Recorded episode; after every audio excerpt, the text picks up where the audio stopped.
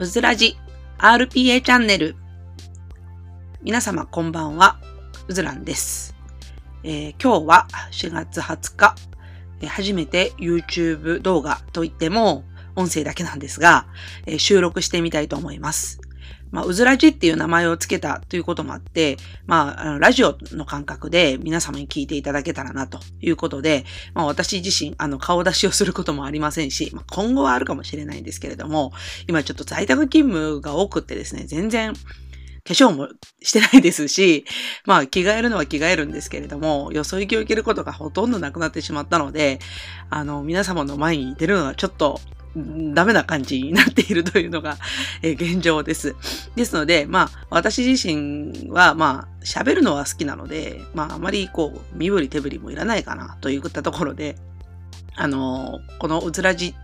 あのというラジオ番組はですね、えどちらかというと音声中心でお送りしたいなというふうに思っています。えとですね、じゃあ第1回の話題なんですけれども、えー、今日はですね、まあ、RPA チャンネルっていうことで、私自身この、えー、うずらじの中で RPA についてお話しするのは RPA チャンネルという名前を付けていこうかなというふうには思っています。なので、まあ、第1回の今日は、えー、RPA について、えー、私と RPA の出会い、あつんちゃうな。えっ、ー、と、私と RPA との出会いというのをちょっとお話ししてみたいなというふうに思っています。えっ、ー、とですね、あ、番組自体はだいたい5分ぐらいかなと思うんですけれども、もう喋り続けたかったらもしかしたら10分とか喋っちゃうかもしれませんが、まあ、5分ぐらいで、あの第1回ということをややっていきたいなというふうには思っています。では、えっ、ー、と、本編なんですが、えっ、と、私と RPA との出会いというのはですね、あの、2017年、ちょうど働き方改革だとかって言った時にですね、まあ、ちょうど私が育休から復帰をした年でして、で、その時に、まあ、当時の上司が、まあ、あの、新しい仕事を、えー、まあ、与えるというか、ちょっとまあ、私自身は開発の仕事、まあ、開発というのは本当にあの、ハードウェアの開発をしてたんですが、あの、開発をしてたところで、まあ、育休明けといったところで、あの、要は、えっと、そんなに研究開発もできないだろうっていうことを多分気を使っていただいたんじゃないかなというふうに思うんですけれども、えっと、そこで新しい仕事といったところで、まあ何かこう、自動化をするとか、業務を改革するとかっていった、まあニュアンスで、あの、テーマを与えてくださったといったところです。で、その時に、じゃあ私行きたいんだけど、といったところで、あの、当時、その AI 展だったと思うんですけど、あの、あれですね、AI ですね。AI 店に、えー、行きました。で、そこの AI 店で、えっ、ー、と、いろんなまあソフトウェアだったり、まあ、あの、ハードウェアだったりとかっていう、まあ、新しいテクノロジーの展示があった中で、その中で一番私が、これはすごいなって思ったのが、えっ、ー、と、RPA ですね。その時に一番初めにいたのが WinActor でした。で、WinActor を見た時に、あ、これはすごく画期的だなというふうに考えました。っていうのはですね、やはりその、私も新しいその技術開発をしないといけないと。あの、まあ、要はハードウェアじゃなくて、まあ、それ以外の手段でっていったところで、じゃあ、プログラミング始めようかなっていうふうに思ってたんですけれども、えっと、経験が全くなかったわけではないんですが、プログラミングを今からちょっと勉強するには、ちょっと時間もなんか足りないですし、子供も育てながらだったので、えっと、十分に時間取れなくてですね、で、それでプログラミング力っていうのが結構奥でやれてなかったということがあります。なので、えっ、ー、と、そのウィンアクターを見たときにですね、あ、プログラミングできなくても結構自分がやりたいことやれそうだなって、あの、感覚的に思いました。要はパーツを並べていってですね、で、それで、まあ、あの、自分のやりたい、例えば、Excel の転記だったりとか、システムに逆に Excel から転記するとかって言ったところが、えっ、ー、と、できるようになるって言ったところで、まあ、自分の中でその時に、あの、カチャカチャっとこう、イメージができてですね、それで、あのー、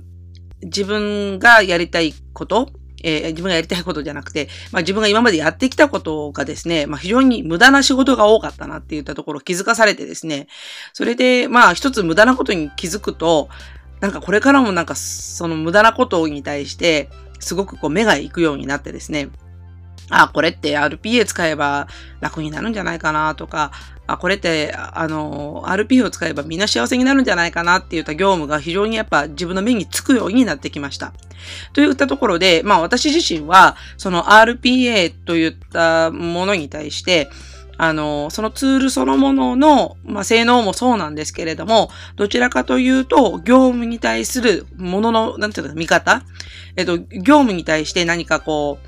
あの、なんていうんですかね、あの、無駄、無駄というか、えっと、これって業務だったっけ？みたいな気づきを与えてくれた、あの、そういったツールが RPA でした。といったところで、まあ、2017年にあの、ウィンアクターに出会ったのは出会ったんですけれども、まあ、実はその、うちの、今私が勤めてる会社についてですけれども、あの、RPA の導入は、まあ、2017年に行われることはなかったとは思うんですけれども、まあ、ちょっと、あの、当時その働き方改革で注目されていたという割にすぐに導入してこなかったんじゃないかなというふうに思っています。なんで、まあちょっとその後実は、まあ私自身も、あの2018年はちょっと1年間子育てと仕事の両立ができなくてですね、ちょっとお休みをいただいていて、えっ、ー、と、2019年に復帰をした形になるんですけれども、その時に、あの、ふと、あの、その時また同じ上司ではなかったんですけど、まあ、あの、その時のあの、仕事、与えてくれた課長ですね。その、その時に与えてくれた課長が、あの、ウィンアクターっていうソフトを入れたんだけどって言ったところを、まあ私が1年休んでる間に導入が進んでいてですね、それで触ってみないっっていうことで、あの、何か自動化してみたらっていうことでお話をいただいてですね、それでウィンアクターを触り始めてですね、あ、やっぱり RPA ってめっちゃ面白いなと、あの、純粋に、あの、思った出来事がありました。なので、あの、私自身、その、なんていうんですかね、もともとハードウェアをやっていたと。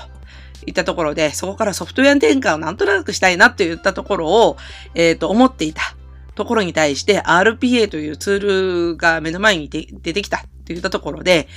あの、なんとなくですね、あの、ハードウェアから、えっ、と、ソフトウェアよりの仕事に移ることができるようになってですね。なんで、あの、まあ、その子育てとの両立といったところを、